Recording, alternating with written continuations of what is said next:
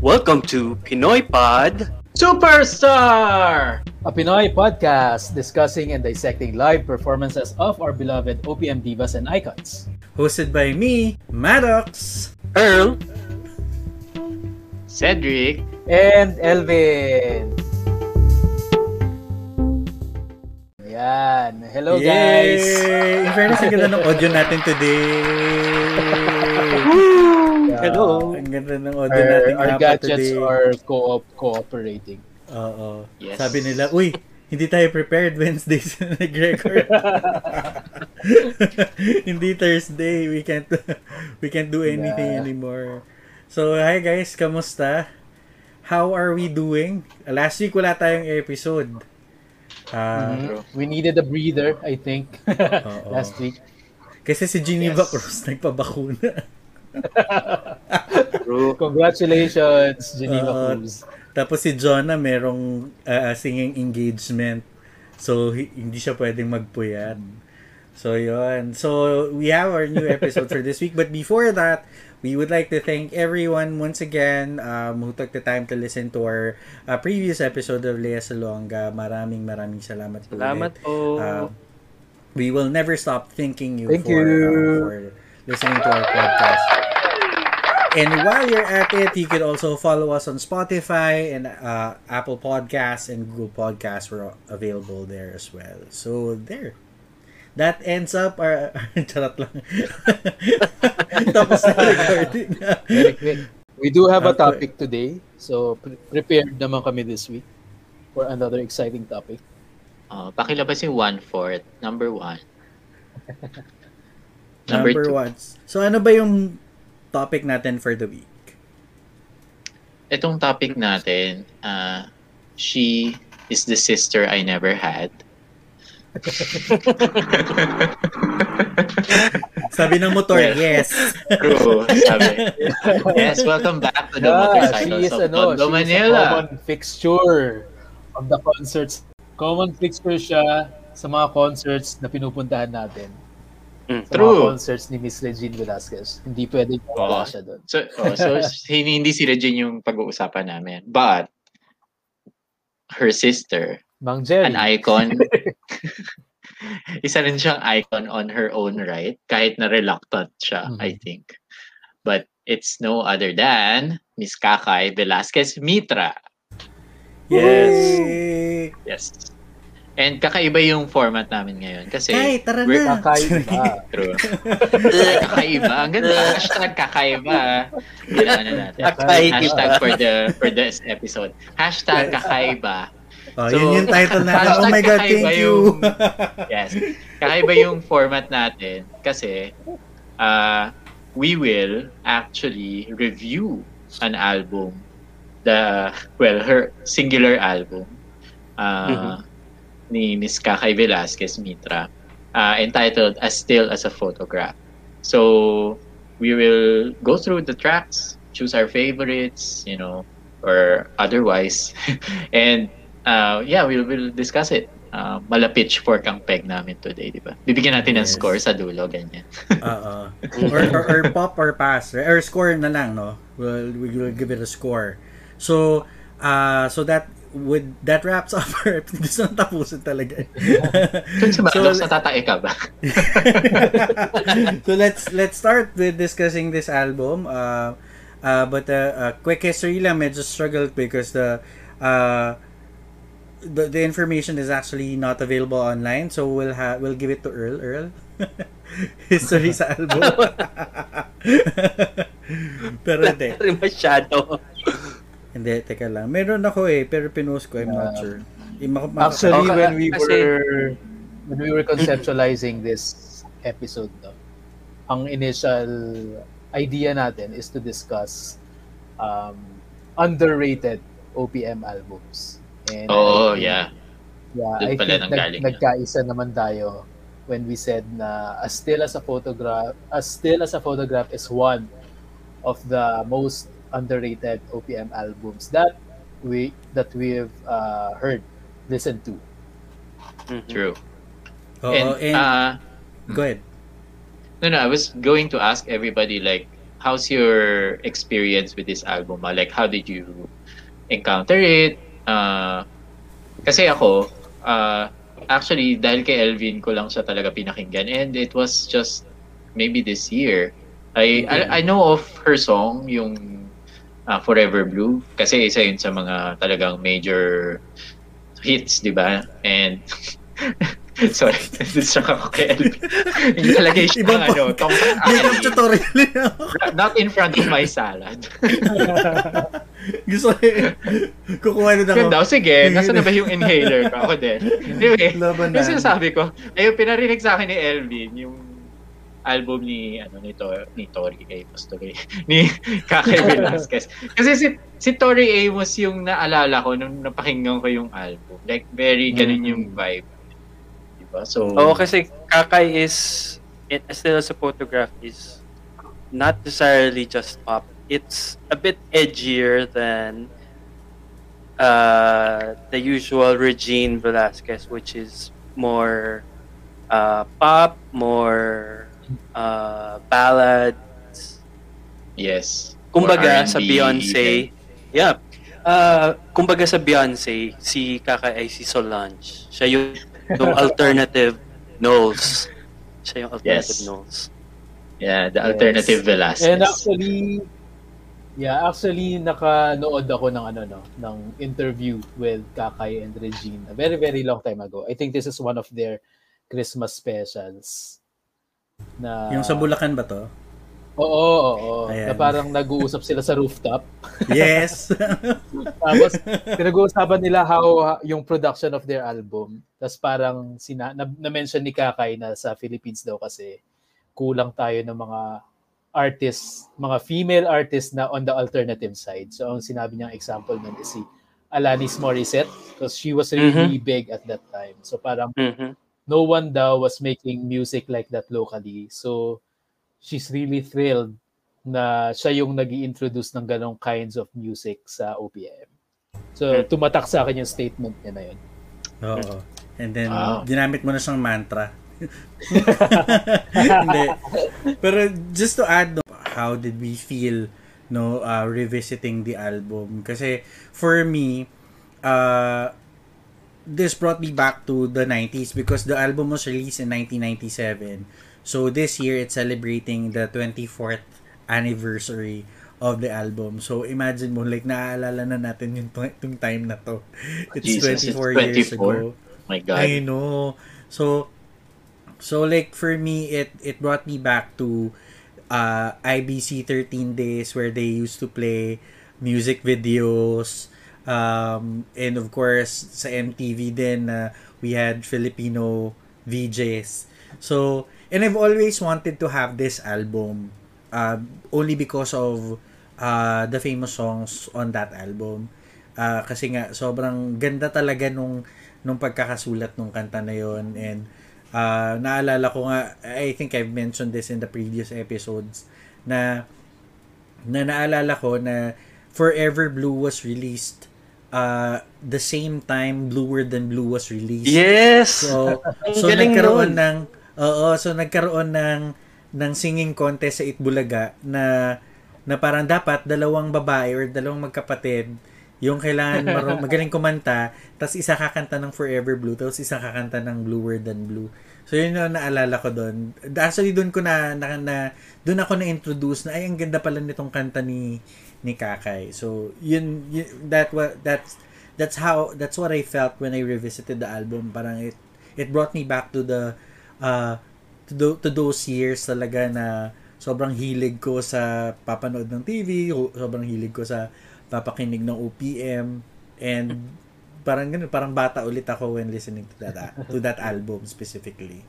and you So, guys there. have copies of the albums of the album diba Cassette. yes, I yeah. do. Mm, ako may lang yung odd, ako. odd man out kasi nga like recently ko lang din siya napakinggan ng buo so Actually, obviously I same don't have thing. a copy. Uh, I, I've known of this album for a really long time, but I only had a copy of the album just uh, two years ago. couple of years ago. uh, two years ago. So, I only got this album two years ago. Um, sa recto ko pa nabili for 160.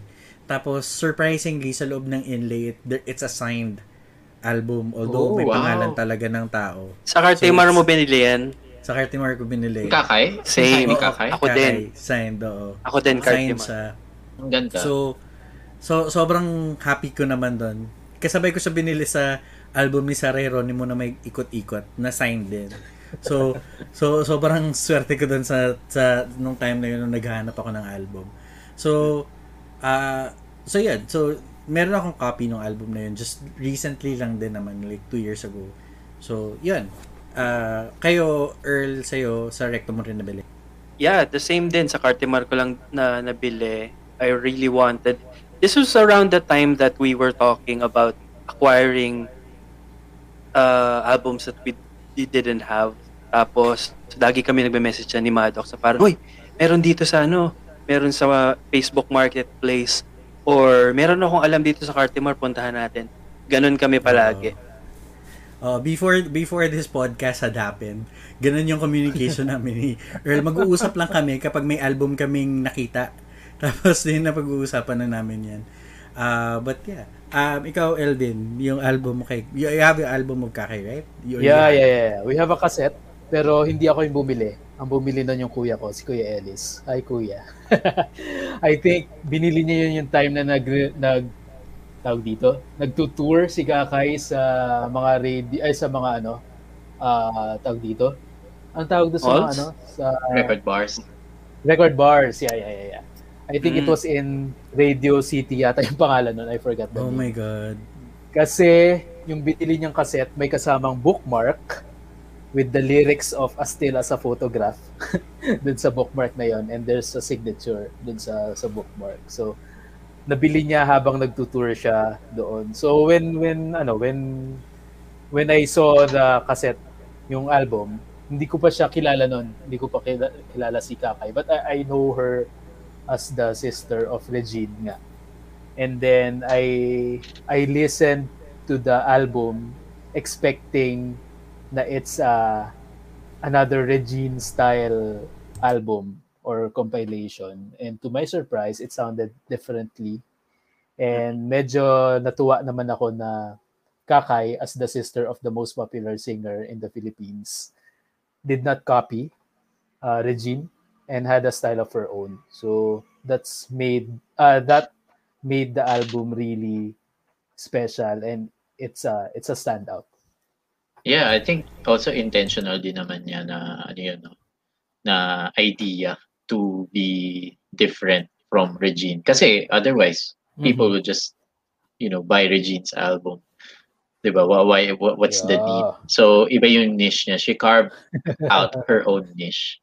And we appreciate that. That's why, ano natin eh, ito yung napili nga natin. Parang top of mind, ano, di ba? Let's talk, when we discuss underrated, at to talk about underrated albums, talagang top of mind siya na. And to think that we've been talking about this album since we practically started um, us four, right? We were talking about this album for quite a while now, and it's high time that we we get to discuss and you know uh, dissect ika nga sa intro natin like the album uh, of uh, Miss Kakay Velasquez Mitra. So right? let's So, let's get to it. Okay. So the first track of the album is uh You Still or You Love Me. You Love Me. You Love Me. Okay.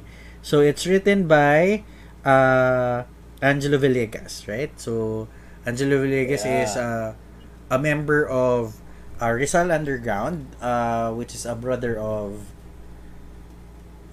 Oh, Mike. Mike, Villegas.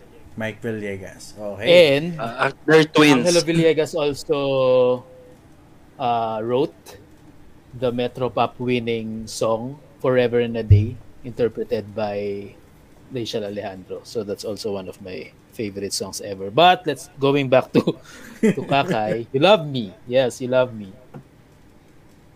Okay. So, So, any pop or thoughts on the pass? album?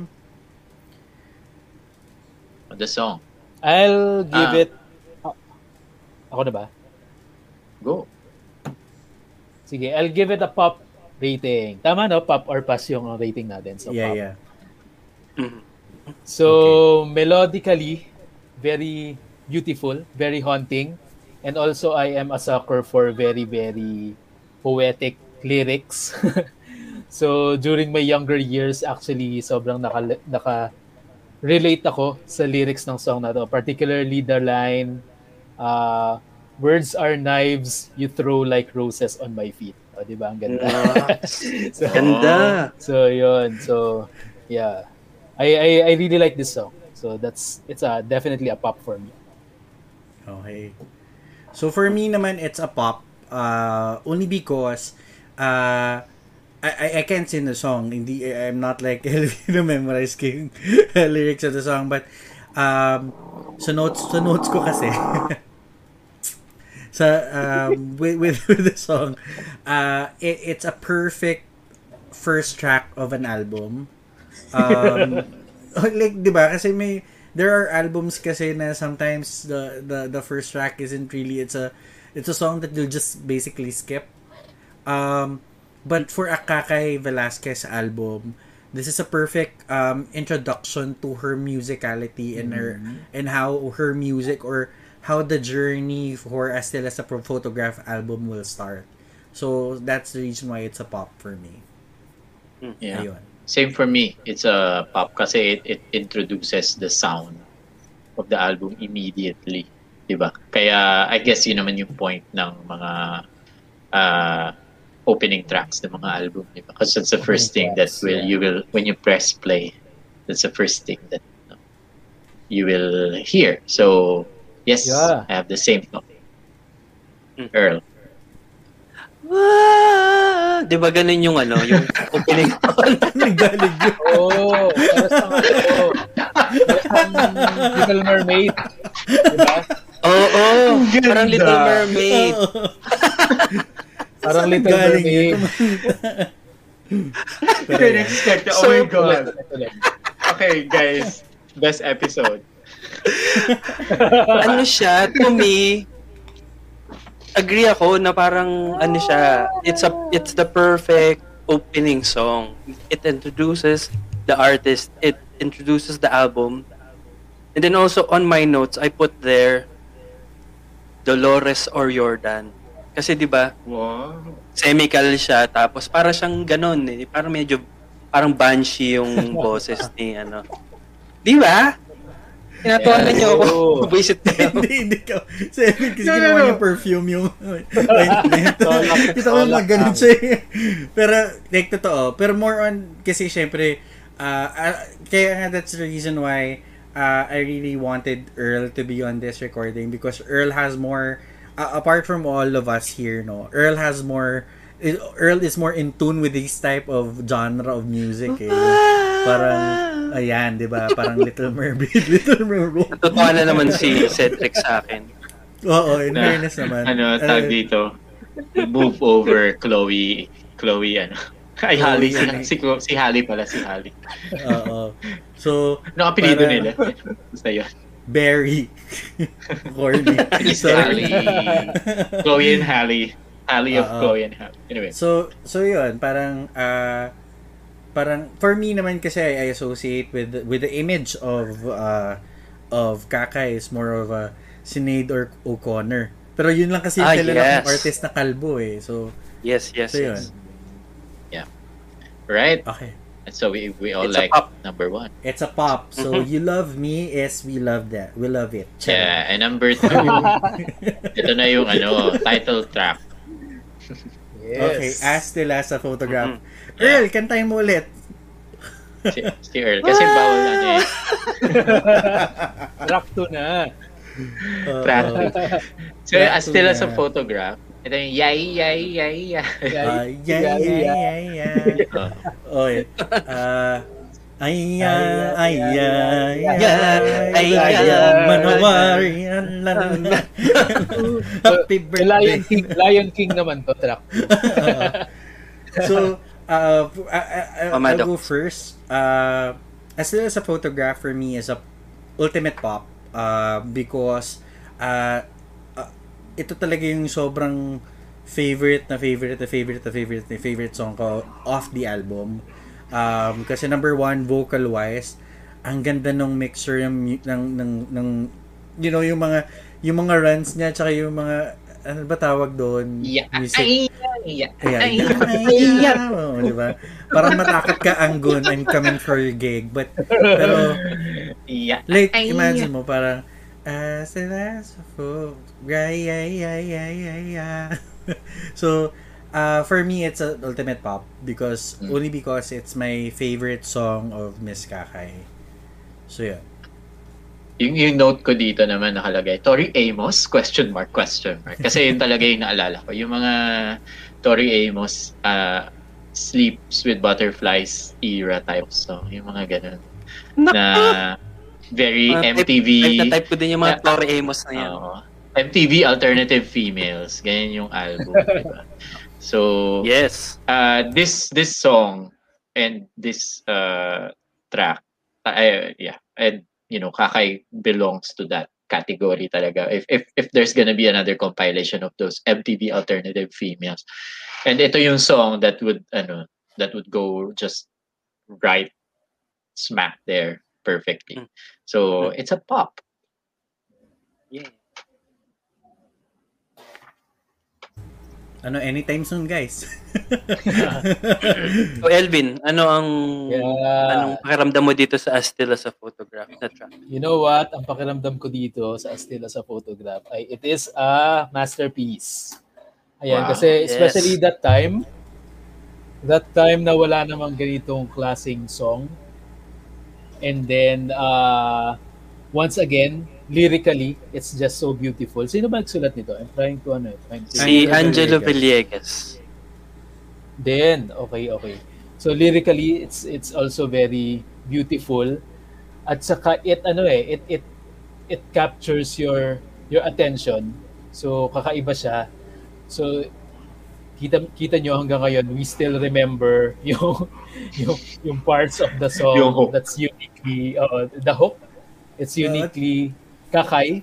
So if if anyone, if any singer does another song with that kind of hook, will definitely associate it associate it with Kakay and I can say that this song is the one that introduced us formally uh, to to Kakay Velasquez as as, as the singer. Tsaka Did she release catchy, no? this as a single? Yes. Yes. Yes. Single, yes. Ito yung lead Mm. single niya. May music video pa to and this is the one that won her awards during that year. Wow. I love This is it. the, di, di ba ito yung ano, yung yung music video na nasa ilog siya? Tama Ilog, ba? Falls, mga ganun. Oo, tapos may painting. Tama ba? Eh, oo. Tapos iba pala, Regine pala yun, One Love. Hindi, joke lang. Pero yan, di ba parang pala. Tsaka sobrang yes. catchy nung song. I mean, like, lyrically speaking, parang yung forever captured in my mind and remain. Eh, Di ba? Parang, yun talaga yung nag-stick sa akin for, a- apart from the, ha- yung halinghing. Yeah, yeah, yeah. Halinghing. Hindi ko alam kung yung bigla siyang dun yung bigla siyang sumigaw ng When Reality Dies. eh. Oo. Oo, di ba? Oo, oh, grabe. Gan- yung ang silent lang niya, tahimik lang. Tapos bigla siyang When Reality Dies. Ganyan. Tapos So, nag-search ako sa YouTube o- o- on this song. Kung may ibang artist na nag-cover ng song, wala pa akong nakitang like sikat na like professional singer who covered this on a live performance. Wala pa akong nakita. But I can be wrong. But nung naganap kasi ako kasi gusto kong marinig kung magaya nila yung Naghanap Yung- ka, pero ang nakita mo yung Boracay performance ng SOP. oh my God, yes. Yun Ang yung Survivor. lumabas, wala akong magawa. Oo. Napaalala mo, yes, precisely. Yun nga yung nakita ko. Ibang photograph yung nakita ko. so, yun. Uh. It's a match. So, hindi sir- siya pop, hindi. No, it's a masterpiece for El- Elvin. For me, I would have to agree. This is the type of song na, alam mo yun, parang bumukas ang langit tapos binless ng mga muses si Angelo Villegas at Yeah. si Kakay Velasquez. Kasi sobrang poetic niya. Simula pa lang sabi niya, I used to say that I'd readily swim the seven seas for you. Now I can't Yeah. reach the shore. I used to say that only I held the key to your heart. Now I can't your find the door. heart. Di ba Diba? parang, Ah, oh my God, yung lyrics, sobrang art. Sobrang art. Oo. Sobrang ganda Art. nung ano niya. Oo. Saka Pero title sige, pa lang, di ba? As- Gusto kong Yes, malaman do kung nag-back up ba si Regine sa song na to. Alam, parang tinanong ko rin yata kayo niyan, di ba? Or one of the... In one of the songs Hindi, you're one of but this other songs, one, another I'm song. not sure. Mm-mm. Mhm. Okay. Kasi wala, Kasi it wala feels sa like it, liner sounds like notes. it, na meron Yeah, siya. it does. Okay. So it's a pop for all Baka of us. secret. Baka secret. Baka surprise ano siya. But I won't be surprised. I mean, Regine does back up for... It's an people. Easter egg, kumbaga. Oo. Di ba? Parang Reg does that yung sa album ni Ogie, yung A Better Man, di ba? Nagpa-back up siya doon. Tsaka yung kay Ah, Rosal yeah. Neva. Parang Easter ano, by by the song. parang baby face na may backup na Mariah, parang gano'n. O Gita, as Regine yung back. Oh, or Ganun. Allure. It's na. Mariah. Yeah. Or alo. Alright. Ano ba yan, Elvin? Number three is Let Me Hear It From You. let it let me hear it from you. Let yes. Me Hear It From You. Diba? Written by sticks, ah. Let Trina me Belamide. hear it from you. Mm, Trina. tell me say true. Let me hear it. Oh, wala Me na. hear it from Okay, you. this song was written by uh, Trina Belamide. Okay, so... Ah, siya na naman. hindi naman halata na favorite niya yung album ano, dahil Ah. kabisado yung Sobrang Honestly, kasi. recent ko lang siya pinakinggan talaga ng paulit-ulit. Feeling ko nga sa Spotify year-end list ko, magna number one si Kakay kasi paulit-ulit ko pinakinggan. Ako din, yung year in review for like Uh. for for days before we recorded, para pa ulit-ulit ko rin siya pinapakinggan kasi uh, the the full album by the way to our listeners, the full album if you get to listen to it in one sitting, it's 45 minutes. It's a it's a 45 minute run of the album. So you're basically listening to a podcast. Um but usually kasi you need to uh, ano ba, you need to understand uh, where the album is taking you eh. So, eh, medyo pa deep yung album. so, Yep. kaya it's a bit, quite, it's quite a lot to really take. My only ano, eh. gripe, mm, Ah, go.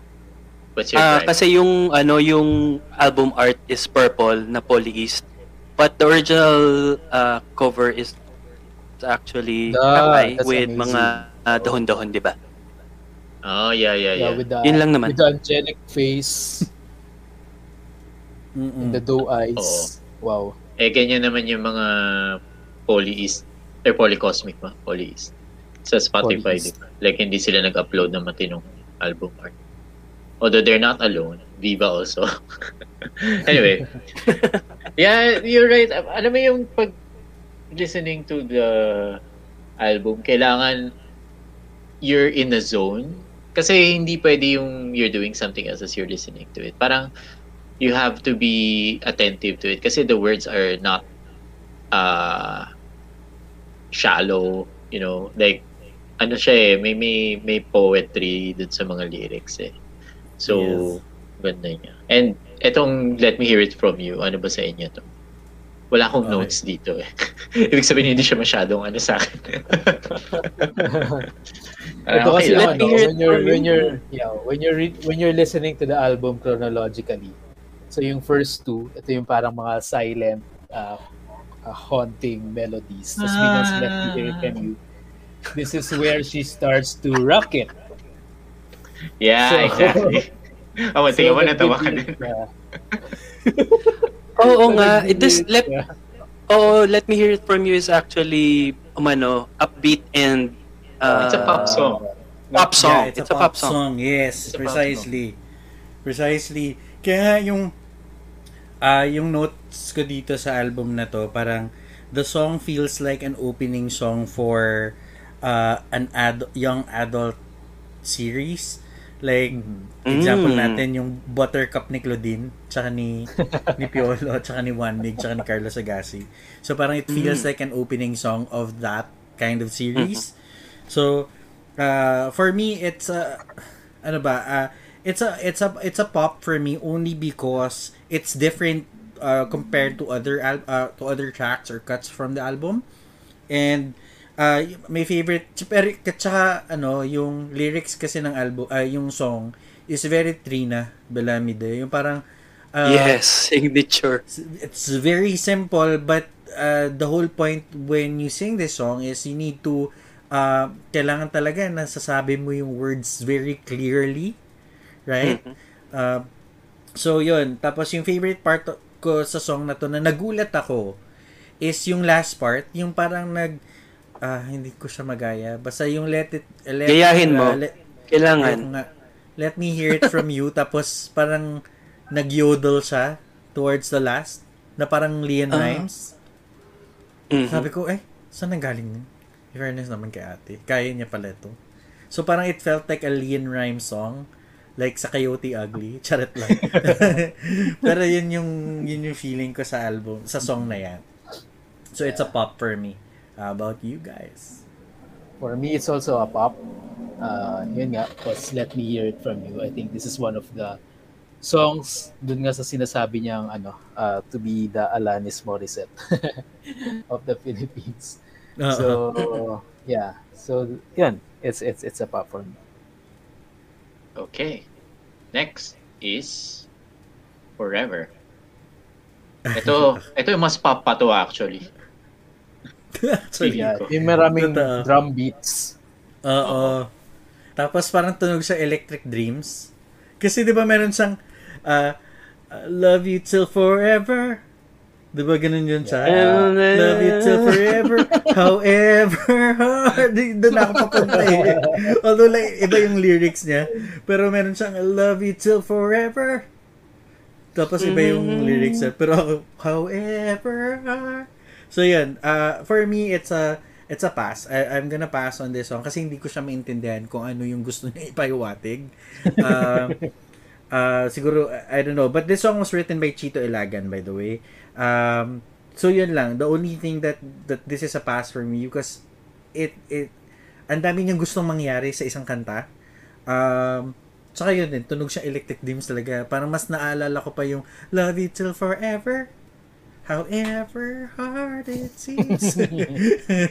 so parang that's the reason why it's a pass for me kasi it's, ang dami, ang dami niyang gustong mangyari sa kantang to. Mhm, mhm. So yeah. Same, it's a pass for me. You guys. Okay. Ah, know what? and-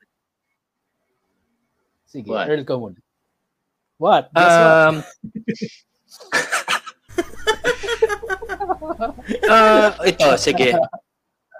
Ah, objective naman ako eh. I'll pass then on this track uh, simply because hindi siya ganun na-capture yung attention ko and the when ako kasi when it comes to art or to anything to anything music minsan kahit hindi ko naiintindihan basta kung may effect siya sa akin kung naantig ako kung it, if it affects me I would say I like it but this one not so much and also basta uh, ah, parang yung na, napuput off ako nung drum machine kasi nung nung song Mm, yeah. yun yun lang siguro it's not really as one two punch for me so I'll pass Same sa akin. Uh, this is also a pass for me.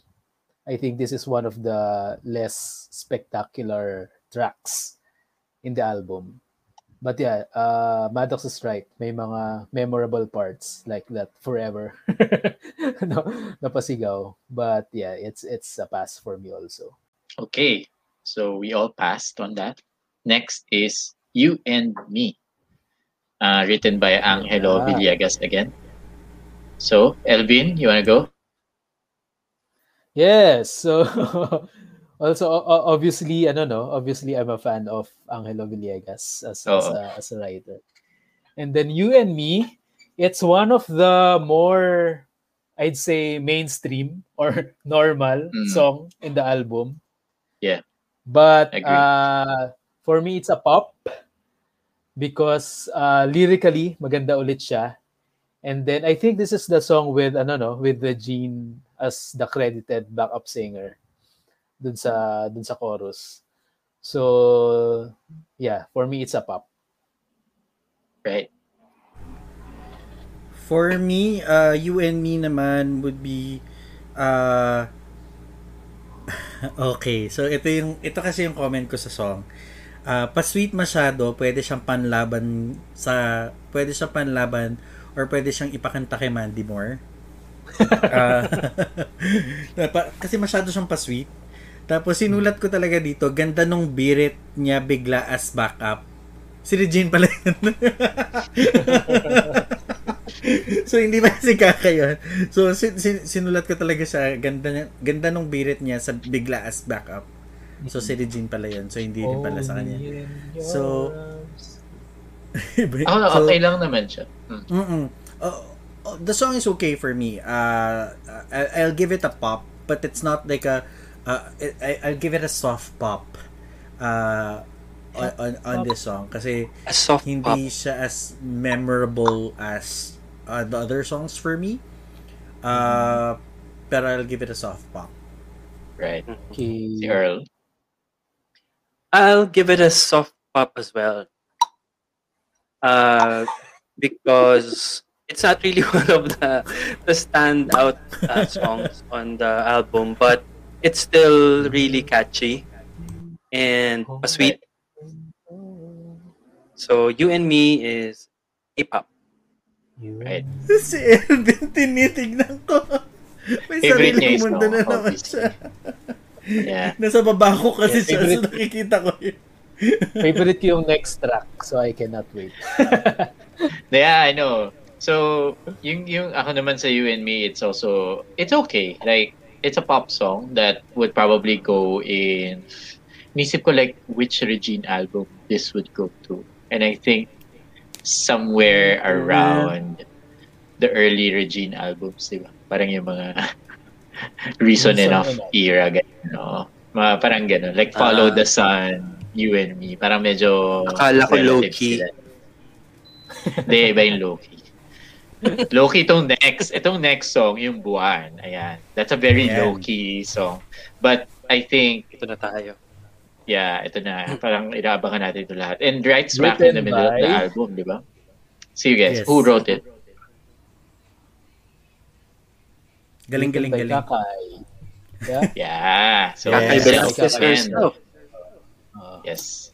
So ito na, lumabas na yung ano, like, on the sixth track of the album, like, she released her own words na. Tapos, we, yeah, but personally, I, I love this song. I think it's uh, my favorite, actually, the album. Dahil I like sad songs. And it's a sad song. Oh, Diba? Tapos ano, parang medyo it reminded me, you know, that uh, sa May Bintana song, Smoky Mountain ba yun? James Coronel. James by Coronel. James Ah, Cornell, yes. James Coronel. Na, na, na, na, na, na, na. Di ba? Yun yun. Na cover ni, kinover din ni Eric Santos, if I'm not mistaken. So, medyo sound alike sila, but iba rin, iba yung lyrics. Mas, ah, mas gusto ko yung lyrics nito. So, it's a, it's a, ano ba, hard pop. Hard. You like it hard. hard. Strong hard pop. right. Yeah, to me also, yeah, it's a strong hard pop for Buwan by Kakay Velasquez. And yun nga, uh, very kundiman yung ano natin, very kundiman Yeah, yun, yun, yun. Yes. yung song na to. Also, the wordplay, I really, really love. Like, Yes. Buwan means a month and also it means the moon. Yeah. Tsaka tuwang Wow. ako doon sa line na ano, na ah, nakatingin nga siya sa langit tapos nag-iisa siya, malungkot. Pero ah para pagtingin niya sa buwan, sa moon, hindi siya makapagsumbong sa moon kasi nag-iisa din yung moon. Tapos yung Aww. unlike yung mga stars na maraming maraming magkakasama na nagsasaya. Bakit yung buwan ay nag-iisa? Well, only on this Aww. planet. Sa ibang planet. True, I was gonna say, punta siya sa Saturn. Oh, sabi niya, ngunit katulad ko, ang buwan din ay nag-iisa. Magsumbong Aww. man sa kanya, walang magagawa kundi ang lumuha. Ayun. So, very good ka dyan, Miss Kakay Velasquez.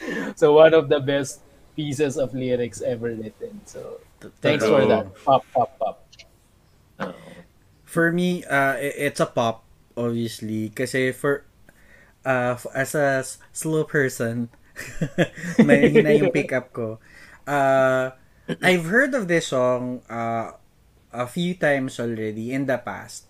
But it never really stuck, uh, or like it never really stuck uh, with me. Kasi nga, uh, medyo malalim talaga yung hugot ng kanta. And although I am a fan of sad songs, not this kind of sad song. Um, but the reason why it's a pop for me because uh, na-imbibe niya mismo yung song in itself. I think it helped because she wrote it.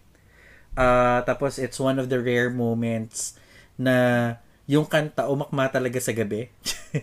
like, try nyo pakinggan siya ng gabi and I swear, iba yung feels na binibigay niya sa'yo. So, that's the reason why it's a pop for me. So, Right. yan. Early. One naman for me is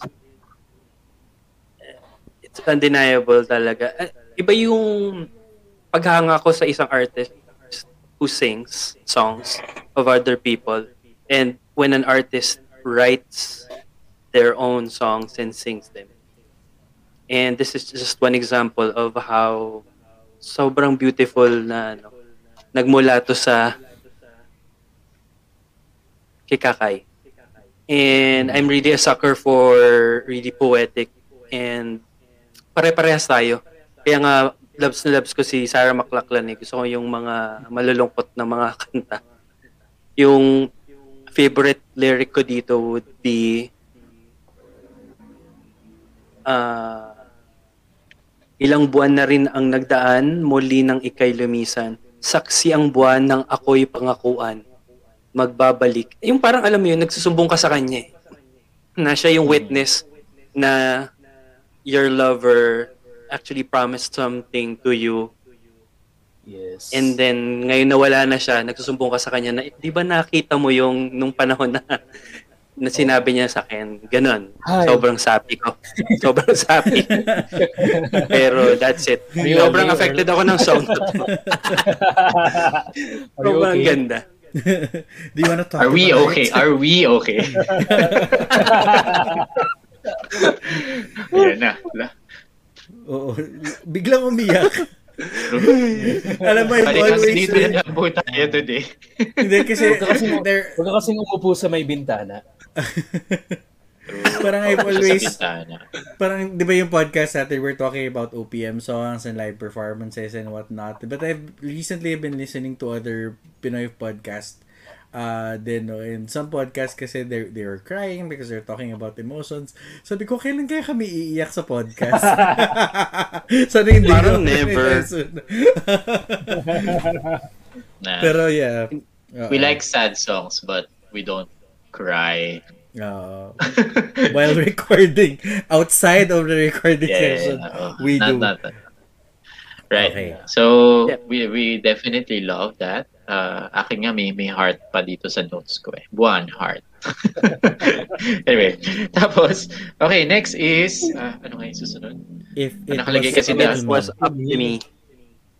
If it was was up to me, so if it was up to me, the song is K lang. Yun yung nakalagay.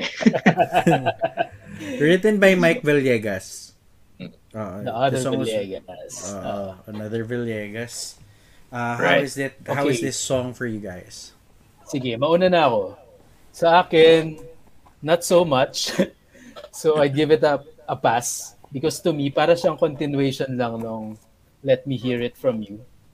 So para siyang in that mold also. So yung If It Was Up To Me. At saka to be honest, dahil nga kaset ko siya pinapakinggan dati, this song kasi is sandwich between Buwan and Forever Blue. Uh, So lagi siyang nabibiktima Good na point.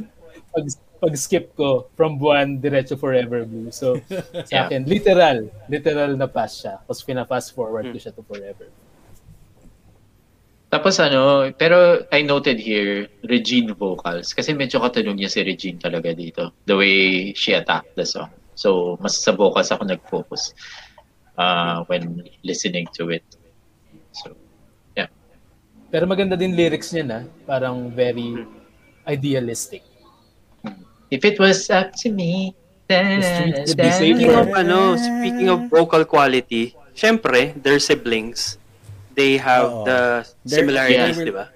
Yeah. Similar What's timbre. the, te- what's the technical Ah, timbre. term that we will learn today? Amber. Amber. Timbre. If it, if it Timbre? was up to me, Yeah. Timbre. Timbre. there was a time and I lived my Iba pala yun. Oh, medyo same for me legs nam- sila, di ba? Yung, Oo. Uh, for me naman, if it was up to me, I would give it a pop.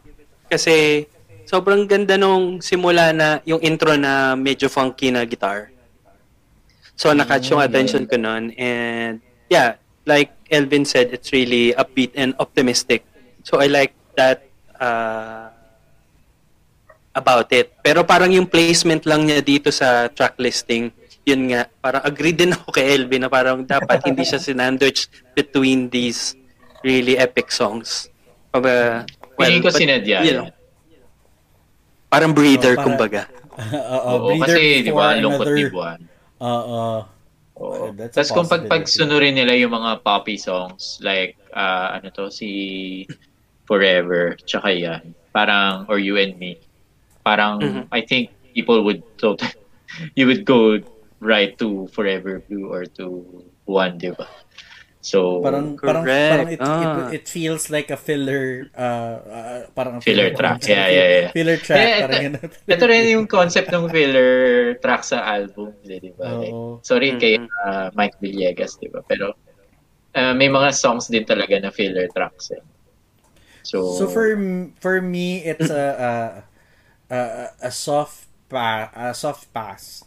Uh, only because uh, it's the same thing. It's K lang. Okay lang naman siya. Uh, but it's the same sound. uh, it's the same sound. Hindi, pero ang Yan, follow kayo sa Instagram. Oo, pero No. oh my god. okay, so so for me, uh ito yung yung yung song na if it was up to me, parang it's another track for Wanted Perfect Mother. Getting to know you. Parang ganun siyang... Parang siya ganun yung ano. nakahilera siya, oo. So, kaya parang soft pass for me kasi para sa akin, parang sobrang catchy yung mga ganong klaseng kanta. But again, I totally agree with what you guys had said na na na parang filler track siya na hindi siya hindi siya akma talaga sa gusto nilang ah, ipahiwatig sa kantang to or sa album na ito. That's it. For Okay. Hansit. Right. Next is her signature song, I believe. Uh, Forever Blue. Diba? So, na-mention mo nga na may pasinging contest pa dati for this song. Kaya, Which is brilliant, no? Na Yeah. when Bluer Than crazy, Blue was oh. released and then this song was released, sabay pa pala. Yeah. Around are the they same the same, time. ano, was Retro also Legal. under Poly East? Yes. ah, kaya. So, si- baka sinadya nila, no? Interesting. Pero Anyway, ano, so yeah, diba, Forever parang- Blue. Yung pagkakasabay, you'd think na parang competition, but parang synergy yung lum- nangyari, di ba? Yeah. Ang galing din sila eh. nag-conceptualize nung ano. Well, yeah, oh, magkaiba naman sila. Okay, And- so and- with Forever Blue, uh, it was written by another uh, staple or veteran or alam mo yun, same circle eh. Yung mga taong nagsusulat. Yes, written by Jingle Saison Buena. Yay, another Yay. Metropop legend. Oo, which I sorry, which I recently uh you know loved no kasi siya nga pala kumanta ng uh, theme song ng Click. Um but Let's uh, let's just give it a try. Will, but um I actually watched one of her, her videos and I don't I, I believe na pag-usapan din natin to that this song was originally and she wanted Regine to sing this song. Mm. Oo. She originally wanted Regine to sing this song because she wrote that song specifically for her. Mhm. Tapos parang in, in nakalimutan ko na yung timeline na yun. Ah, parang apparently parang kinanta ni record na siya ni Kakay and then he- parang it became an instant hit. So yun yung history ng ah, Forever Blue. yes. So yun. And I din think- ni Michael B. Kinanta din niya ni Michael B sa Music Tagalog version. Talaga ba? Ano, habang buhay na asul. Habang buhay asul. Yokong maging habang buhay asul. Oy, that, that, that is a Kantay mo testament. nga, kantay mo nga. Paano yun? Diba? That's a testament to how popular the song was. Kasi tinagalog siya ni Michael V. Yokong maging habang Correct. buhay asul. Alam mo, may, may point si Seth kasi for Michael V to actually uh, translate a song, it should, it would, it means it's a hit. So kapag ginawan ka Yeah. ni Michael V ng song, eh, hit yung song. Yeah, nasa zeitgeist Hmm. siya, di ba? Kasi ano ba yung mga tinagalog niya? Yung It's All Coming Back to Me Now, yung Another One Bites the Yes. Dust. Di ba? Yung mga ganung like Hello Queen lang naman tsaka si Lindy yun, di ba? And then Kakay Velasquez, wow. The company of, of artists. At Kakay, ano. Okay. Magandang category to sa ano, sa game show. Sige. anyway, so yeah, um yung sinulat ko dito na note is that this song has great vocals that's distinctly hers. Kasi uh, she could have gone like beat it. Feeling ko kung if this were a Regine recording, she would go beat it sa last part talaga, di ba? Pero ito, she did not. Parang she kept to her to that uh that key. Ay, nag, nag, nag ano, nag-modulate. Parang hindi, di ba? So, parang she just kept to it. Tapos parang she just changed it a little bit. But it's still hers. And I appreciate that. So, feeling ko kasi kung Forever Blue tapos nagbibirit-birit ka, parang hindi bagay eh. Alright, sa akin naman, Forever Blue, definitely a pop. So that's undeniable. One of her biggest hits. I think, in fact, one of OPM's biggest hits, ang Forever Blue. And it's an, an unexpected hit at that because it's from a new a newcomer who has a lot to prove because dahil lang kapatid niya si Regine Velasquez. And I think she proved her worth with this song.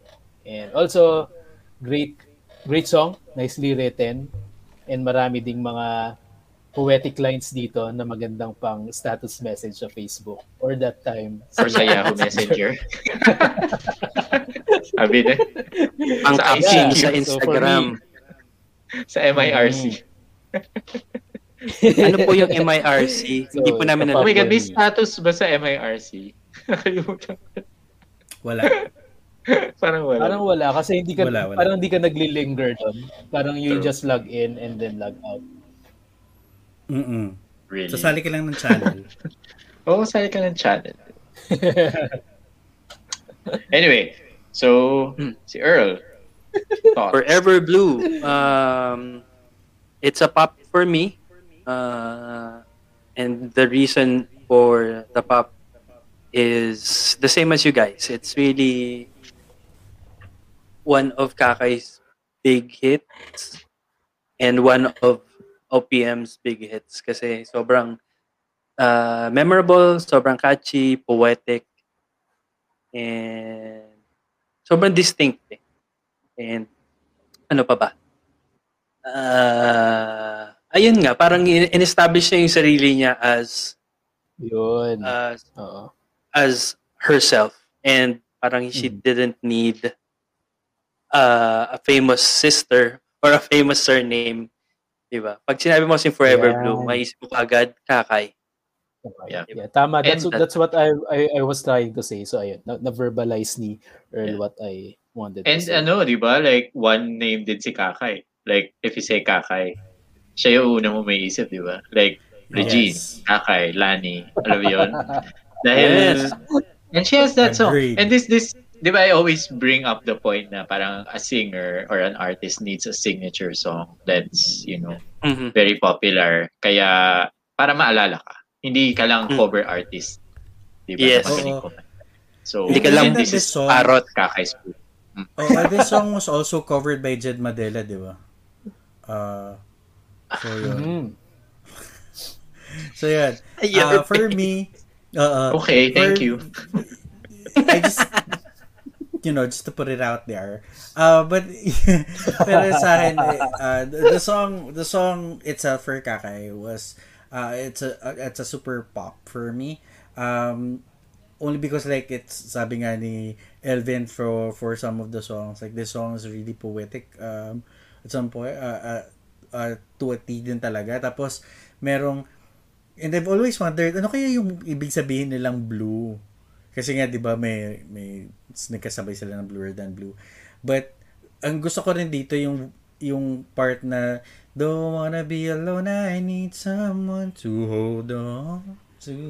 Galing. tapos parang ah tapos parang inumelo niya tawag ng tawag gago.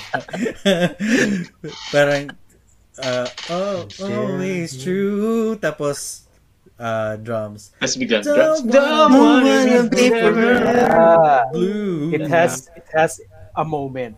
Ah, Yes. Yeah. like this some people wait to let May ano eh, may, it, kaya ano, it, yun yung part na gusto ko din. It's very distinctly hers. Kasi Mm-mm. Regine would have gone on a different route if she had that song, di ba? But she did that, she, yeah, she did it that way. So, if it was up to her, ayun. Yan.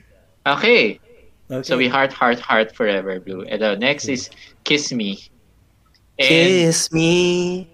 Oh, ano ba yan? Nakalimutan ko na tuloy yung kinakanta ko na sa kanina. Kiss me. ito yung Alisa, Alisa Alano yun, di ba? Anyways. si Kiss Me. Sige. Ah, to, actually, nagustuhan ko tong song na to. It's a pop for me. Dahil sa guitar riff. Like, the guitar playing in this song. The riffs are insane. Oh, Tapos ano, ang dami. Ang daming guitar. Like, it's a rock song. It's a proper uh, rock song. Kaya, So napan napanindigan niya na alternative ano siya, Oo. di ba? oo. Diba? So, ayun. It's a pop for me. Pop, pop, pop, pop. Although pop rock. Rock. Sa akin naman, it's a ano lang, it's a minor minor pop. Kasi even though it's really good, it's not one of the tracks in the album that I remember and listen to repeatedly.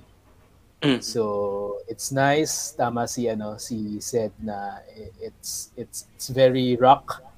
At the same time, it's very it's very 90s then. So I think it's it's it's the weakness of the song kasi the other songs parang time, may time mag, pagka-timeless yung sound niya. But this one ito yung medyo parang nakulong in that uh, decade. But that's not not, Mhm. not necessarily a bad thing. But I'm just saying na na may medyo pagka 90s yung sound niya. So Right. pop but just a bit. It's a soft pop. Mhm. For me, Earl? ang Kiss Me ay yan, sax lang din, sax na pop. Uh, agreeing on all your points. It's not really something that I latch onto. Not something that is memorable to me. It's a good song, but it's so ayun. It's uh, a sax pop. Sa Sakto lang. Sax pop. Sax pop. For But me, it's a pass. Sax bang, Uh, sax bang. para sa akin, pass siya. Um, kasi, only because I don't remember the song. So, Mas normally, ano, oo. Pag pinakinggan mo yung album sa Forever Blue, parang pagod na pagod ka na emotionally. so, the Sad mere fact sad that I don't remember the song, it's uh, it's already a pass. Uh, I I I'm still trying to to remember the song, but I really couldn't. So, it's a pass for me. I'm sorry. It's ano, it's a sudden upbeat number coming from Forever Blue. Kaya Oo. ano siguro kung I, if I you're think so. kung nag, Pa- nag alam mo yun, dahil sad song lover ka. So Hmm. nagdarama ka, alam mo yun. Tapos biglang like very upbeat siya. So parang ma ano ka nga, parang i-skip mo siya I think. So totally understandable. Okay. Uh next, uh it's too late. To what are your thoughts? Pretending. It's, It's too too late. late naman. Sige, mauna na ako. Hmm. May ano din. Ah, sa akin, it's it's a minor pop also. One of the songs din in the album that I don't particularly remember. Pero I like that it's it's very experimental. May mga soft beats lang na almost electronica yung sound niya. Parang Parang trip hop, no? Oo, parang mga massive attack, mga ganyan. Yes. Correct, correct. Yeah, yeah, mga yeah, massive right. attack. Yung mga nasiskip sa MTV. so it has that sound, that Euro pop. I don't know if tama yung classification ko. Trip hop pop. you're right. Parang massive Oo. attack na. Oo. Yeah, yeah. So I appreciate it. And yun, it has its ano din, it has its feels within. So parang if I could give pop to to all to all the tracks I would, but ano uh ayun, pop but just a soft A one. little. Pop, oo, just a little. It's a bit too late. Hindi, joke lang. Sure.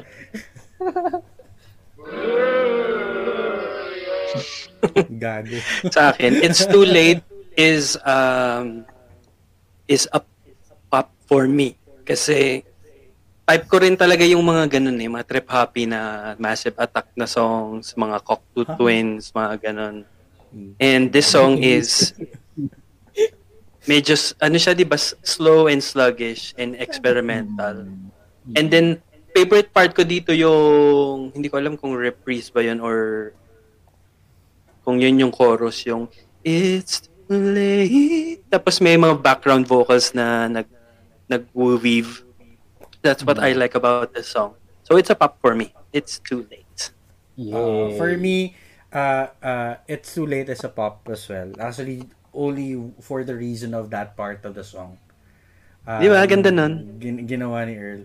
Ang ganda. Hold me, hold Um, ganyan nga, ganun. Yung, yung feels that if, if, if may, uh, ilang taon na ba ako noong 1997? Uh, 12. Parang hindi ko na 12. alam. Uh, ilang taon ba tayo? 12. Mga 12? Ayun ako basta- 1997, ano na ako eh, 16, 17. Yeah. Eh, 10 years younger kasi older. Ah, charing. Hindi, pero ang Pwede na siyang cast ng TGIS. ah, ah, parang if I was my younger self listening to that song, I wouldn't like it. Jimmy. Um, oo.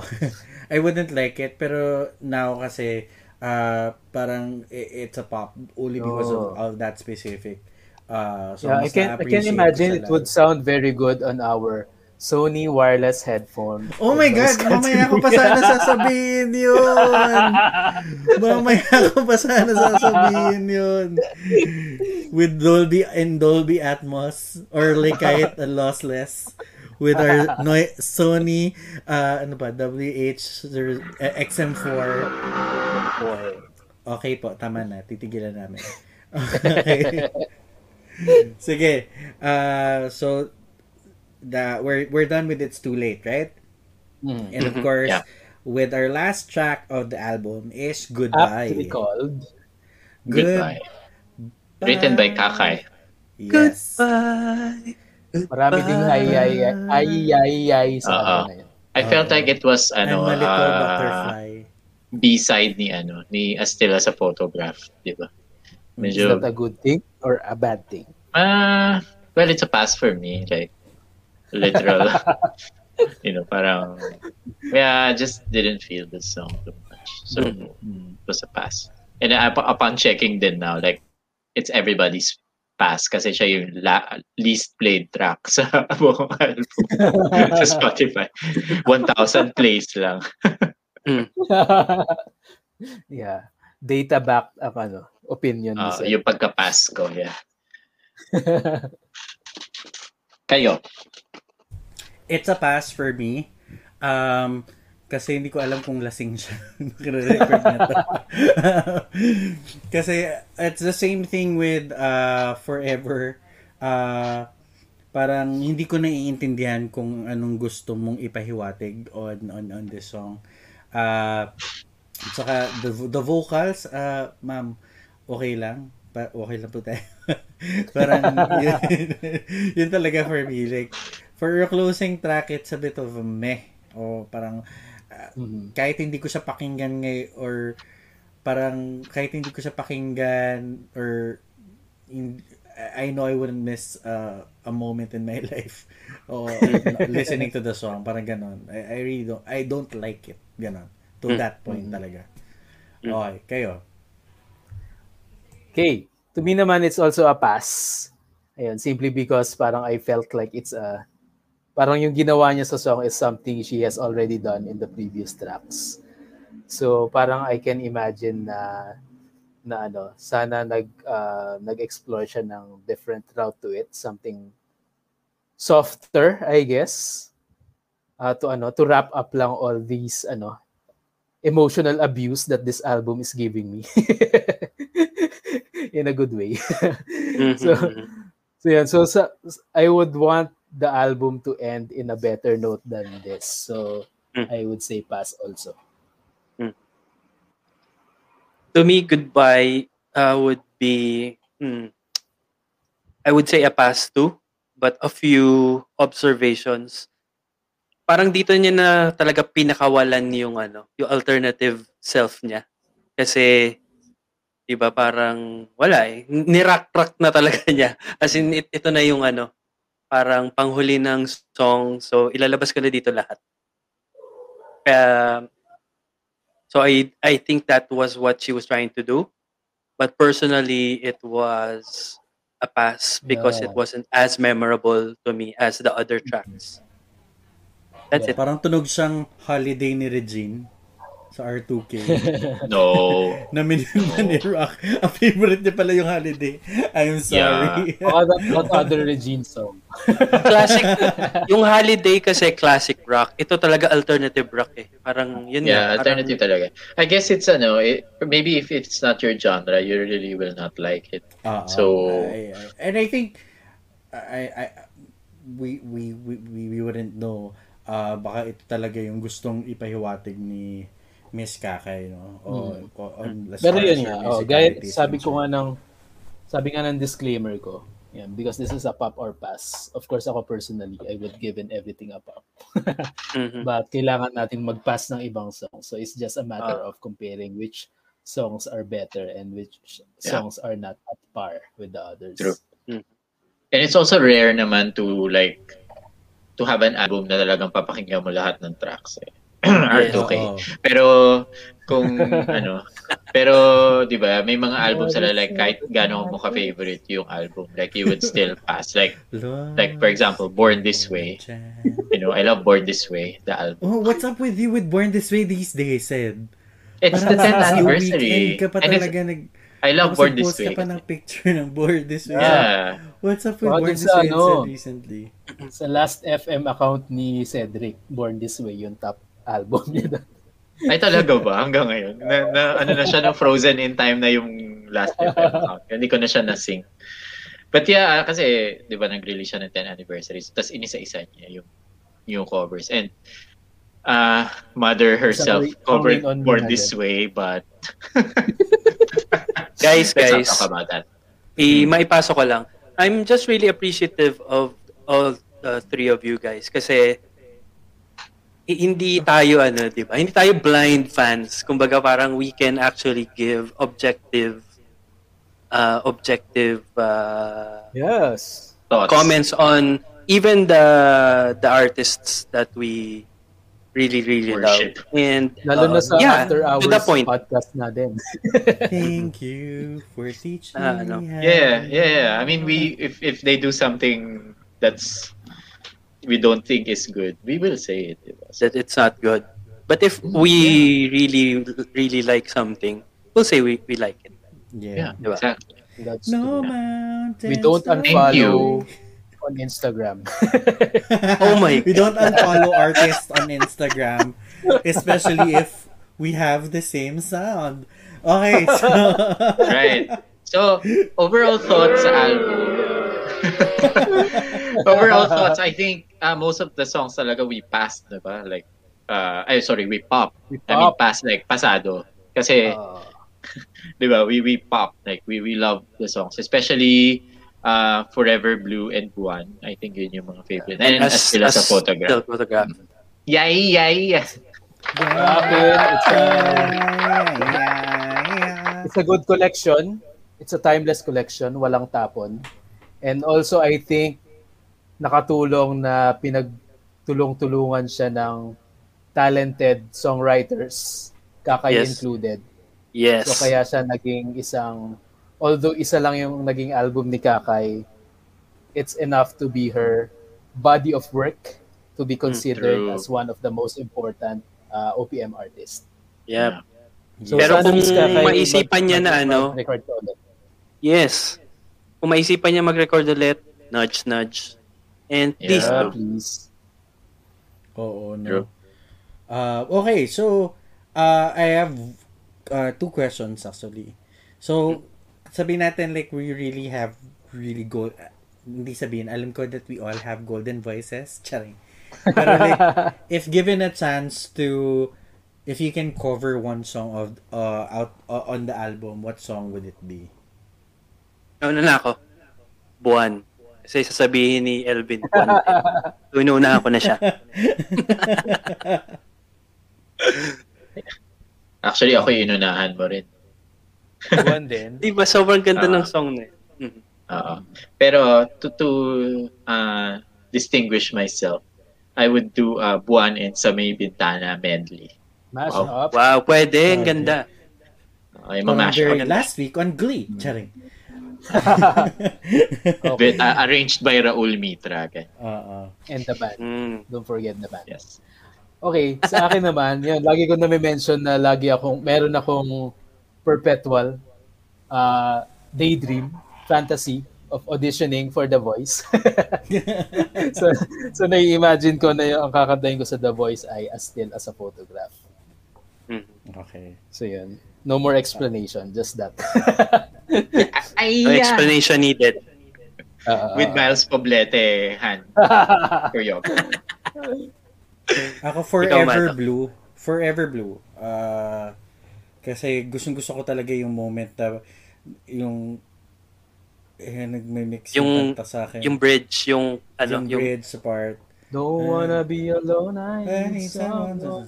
to... to someone. Yung, yung ba yung ano, Parang ilalaglag mo yung shawl mo na Don't part. wanna be forever. Oh, tapos may confetti na bababa. May ano na, Don't fireworks. wanna be forever. Golden buzzer moment. Okay. Tapos, yun, umiiyak na ako, tapos nakita ko yung mga tao nag-standing ovation. Oh my God, yes. Very Slow-mo na yan, slow-mo. Or Ah. pwede mo siyang gawin na ano eh, a love that's always true. Tapos may 3 seconds of Tapos, silence. hindi, let- uh, three seconds of silence, tapos nakasmile ka lang. Tapos pikit. Don't wanna... Charing. diba? I mean, come on, that, that would be Yeah, perfect. yeah, yeah, yeah. Pero we're just Okay, talking yung about recording. of- Ako concert na eh. Uh, o kaya yung 3 seconds of silence na yun yung it's your time to breathe tapos sasagot ka sa nag I love you sa audience. I love you. I love you. I love you. I love you too. Ganda. diba? Ang ganda, perfect nun. So yun, uh, for me, is Forever Blue. Watch And, out. So, one one day magko-concert tayong apat. uh, uh, oo On nga. a KTV bar near you. I think, oo, kapag like all of us will be vaccinated and it's safe to to be on a on a, a KT a karaoke bar, we'll record talaga uh, a session na nagbibidyo lang tayo. Um, okay, so we were talking about Born This Way kanina and said, mentioned na uh, it's the 10th ba? Tama ako, no? 10th Mm, year 10th year anniversary anniversary. Born This Way. So Lady Gaga did a reimagined album on, on some tracks of the album having other singers sing selected songs. So kayo naman, um, if you'd be a producer and i-reimagine natin for next year because it's celebrating the 25th year anniversary of the album, sino yung singer, yung, ay, anong song, tsaka anong, ah, sinong singer yung kakanta for you? Okay? Kasi Ah, for me, Yeah, um, go. it's as still as a photograph. Tapos si Jonah yung kakanta. Uh, kasi vocally kayang-kaya niya. Tapos imagine mo yung ay ay ay kasi di ba parang naiiyak siya. so parang so, sobrang uh, perfect niyang kinakakantayan yung as still as a photograph. So yun. For me, Jonah as still as a photograph. Kayo. Ako, ano, kakantahin ni Enchong D. Hindi, joke. si, kakantahin ni, ano to, yung Kiss Me, tapos si Morissette. Tapos magwi-whistle siya. Tapos, Oh. ano talaga, guitar riff, ganyan. Mga, gusto ko ibibigyan siya ng major production. Like, with lion hair, ganyan. Tapos, feeling ko kaya niya kasing tapatan yung, ano, yung guitar riff ng song. I don't know, I'm, I'm giving her a stage here na she can just release her vocals and she she likes doing that naman. So go Yes. lang ate girl. So yun yung sa akin. Morissette whistling in guitars. Yeah. Sige. Ako naman, I would pick Buwan. Ah, pero, ang kakanta ay isang choir with no instruments. A cappella. Lobo Choir. Ben. Ganda. Uh, Mads, Mads ang kakanta. Mads. Pwede ba? And Buwan, yes. oo. Oo. They might have sung it, maybe. Might, Yes. might. Ako Ikaw, naman, ah probably buwan din, pero I'm reimag I'm imagining Barbie Almabis singing it. Hmm. Buwan. Right. And then, uh, UDD will sing um, It's Too Late. Kasi kaya nila yung mga ano, eh, mga electronic True. electronic na yan. Ganda. Ah, may naisip pa akong isa. Gusto kong kantahin ni Bamboo ang Forever Blue. Mm. Oh Why my bamboo? That voice. Kasi Mhm. kanina lang, napakinggan ko yung Bamboo, the band, Bamboo cover ng ah, ah, So Far So Away. Far Away. Carol Ah, King. yeah. Oo, oo. So I want to give that flavor to uh, an OPM female vocalist song. And I think Forever Blue would be it. Yes. Pero maganda din naman. Ganda, ganda. Tapos, ang galing pa mag-enunciate ni Bamboo.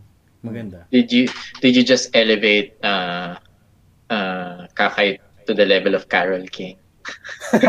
I might have. So eh, this is her history. Ganda. Yeah, so pwede na siya sa Divas, Divas Live Philippines. Oo. Totoo naman. Pwede na siya magkaroon ng Broadway play. True. So ang Okay. title ay ano, As Still As a Ganda, Photo. ganda. Right? Perfect. So Buwan, we we Buwan, we all love it. JK Labajo. Masha. Oo, pwede, di ba? Yeah. I, Alam you mo, know, I thought about pwede. that kasi sobrang mag-distinct nung songs eh. Parang, Good concept. Oo nga, no. it would be hard to pull that off though. Anyway, so uh we love that song. We love that album pala. Yes. And, And by the way, you. before we, we go to the uh, next portion of this uh, the podcast, no, uh, I was checking some info lang or maybe I can pick up some information about Kakay on Twitter. Tapos yung unang nag-pull up sa akin si si Elvin dahil super dahil hashtag supermoon the best Pinoy song about the moon is by Kakay Velasquez tweeted into uh, 2016 2016. Ganda. That's me? Oo, 2016. yes. Ikaw talaga lumabas. ah, Receipts. Dito. May Yes, wala receipts. lang. Nakita ko lang. Yun natawa lang din ako. So anyways, so yan. Go ahead, Sed. Take it away. So, uh, thank you for listening to our review of uh, this underrated gem, As Still as a Photograph. Uh, Thank you. And yes, we all love this album. And uh, suggest uh, your underrated albums. Uh, you can tweet us at Pinoy Pod Stars, diba?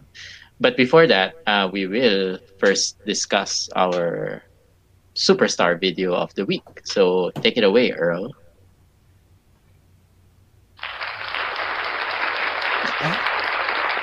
Well, May ganun na. Wag mo na ako. Sorry. Boss. Lady Gaga. Okay, sige, I'll go first. Uh, recently, uh, I've been watching a, a, a documentary on Netflix. Ang haba eh. no? I've been Parang ako watching din a, yata. Yan. Uh, I've been watching a documentary on Netflix uh, about pop music. So this is pop. Mm. Mm. And then the first episode was uh, called uh, Boys to Men Effect. No, I'm not going to go through on that episode, but there's a specific line on that episode that really stuck with me, which is yung sinabi na everyone tried singing End of the Road. Uh, yeah, everyone tried singing End of the Road, but uh, no one. Uh, but they couldn't pull it off. Um, everyone tried singing that song, but singers sing that song. Parang ganon. Sige nga. Tapos, pero, um, uh, kaya nga singers. Podcaster tayo. Singers. Those who can't Singer. podcast. Singer. Singers. Singers. Singers who like to sing Uh, in a singer. musical variety show. Sabi na. Visit. But, right. But uh, going back mo, so that specific line really stuck with me. Tapos sabi ko, oo nga no, ang hirap nga nung song na yon. And apart from that, like, mahirap yung mga kanta ng Boyz II Men, harmony-wise and all that uh, jazz, no? And then, uh, naganap ako, singers who sang End of the Road. So, um, and may isa akong performance na sobrang gandang-ganda ako, which is yung uh, Soul Sessions ng ASAP. Uh, They opened, uh, uh, they, they sang uh, the harmony in a cappella while walking in front of the stage, or uh, to the front of the stage. Tapos kinanta nila yung End of the Road. So it was Kyla, KZ, JR, Jason D, and uh, I forgot his name. Daryl. Daryl. Daryl. Yan. Um, so, sobrang ganda. Tapos, syempre, as a Kyla fan, sobrang gustong gusto ko yung Although we come. yung yung kulot niya talaga sobrang ganda-ganda na. Did, did, you, did you just say although we come? What? Um, diba? Although we come, come Okay. to the Thank you. end of the road. Okay. Till I can't let go. So, aray. Go. So, so yun yung so nag, nag-stick, Super- nag-stick talaga kay Maddox yung cam na yun. come. True. yes. Mm, Ay, ngayon ko lang nag-gets, Lord. help me. Bakit po ganon? Sa isip. Okay, so yan. That's my superstar video. Thank you, Maddox. How about you, uh, Elvin? Yes, uh, because of recent events, nag-resurface ulit sa internet ang music video ni Regine Velasquez singing Hindi Ka Nag-iisa. And this was used as a campaign video for the late president, the late former president, sorry, the late former president uh, Pinoy when he ran for for office. So yun, Hindi Ka Nag-iisa by Regine Velasquez featuring an army of celebrity celebrities Supporters. were endorsing Pinoy at that time. Nice song. Great song actually. Yep, Si yep. Ogie pa nagsulat nun. Would you know? I think it's Ogie. I think. Let Sige, check. check natin mamaya. Pero maganda yung maganda nga yung song na yan para siyang station ID. Sobrang daming artista. So yeah. Parang pwede siyang pang-contest. yes. Except the part na yung sinabing Nininoy at Cory. yan, I think, I think hindi pwedeng pang-contest yung line na yan. Okay. Earl, are you ready? Uh, uh, my superstar video of the week would have to be the Tokyo Music Festival performance of Smoky Mountain Paraiso. Wow, Ah.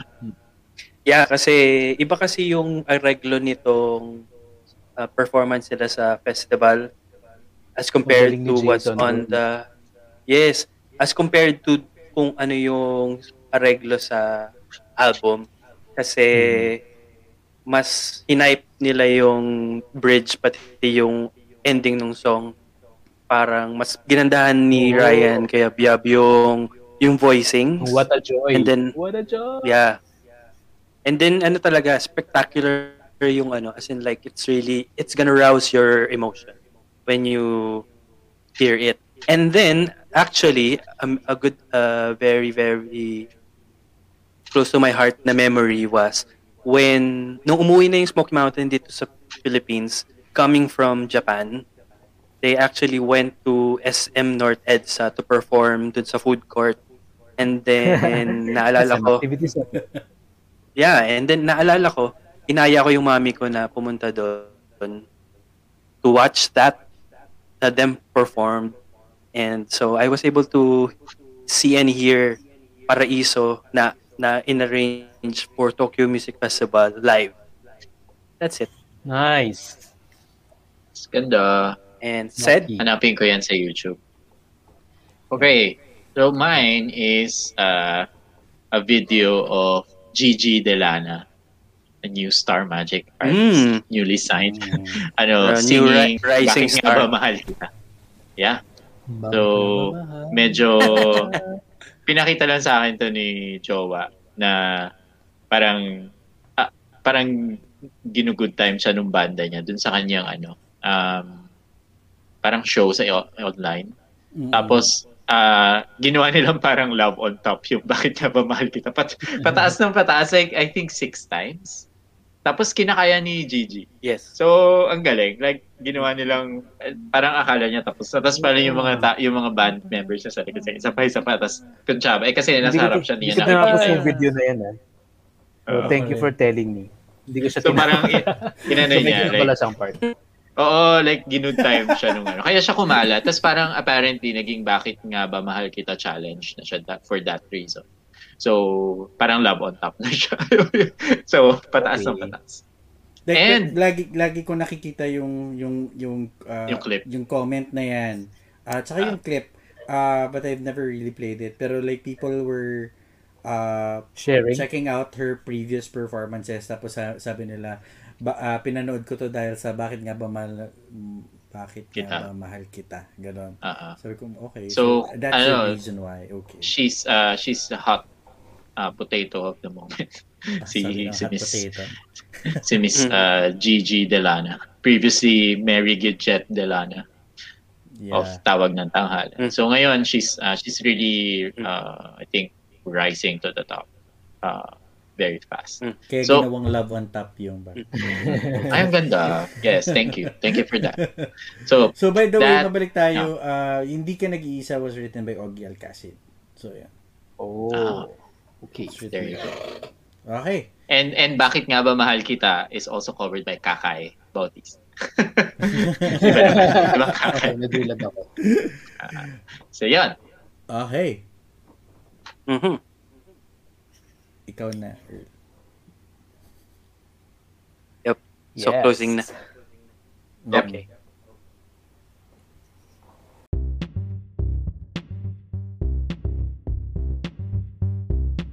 So, that wraps up our episode for the week. Please follow our socials. On Twitter, we are at Pinoy Podstars. And on Facebook and Instagram, we are Pinoy Pod Superstar. Yes, uh, let us know what you think of this episode and you can suggest which OPM artists you want us to discuss. Only here at Pinoy Pod! Superstar! Superstar! Na, na, na, na, na. Yeah, yeah, yeah, Yeah, yeah, yeah. Yeah, ay, ay, ay, ay. Yeah. Nananali, nangangarap. Hindi ba natapos? Nagsisika. Nagsisikap. Okay. Okay.